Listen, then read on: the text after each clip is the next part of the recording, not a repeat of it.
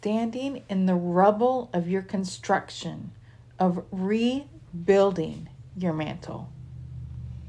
God reveals in such an emotional way the things that He told me in my emotional state.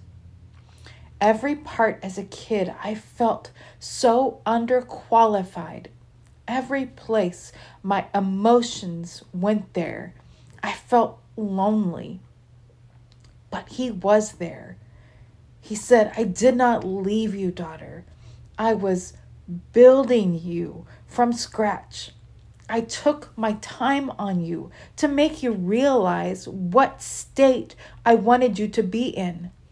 The stages of construction was to make you aware, safe, and rebuild. You were weak, and I challenged you.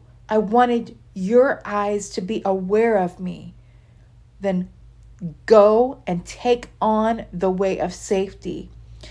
You are going to go and challenge and always rebuilding this. This is not one size or a one time thing. This growth of me clothing in my banner, building the foundation of your mantle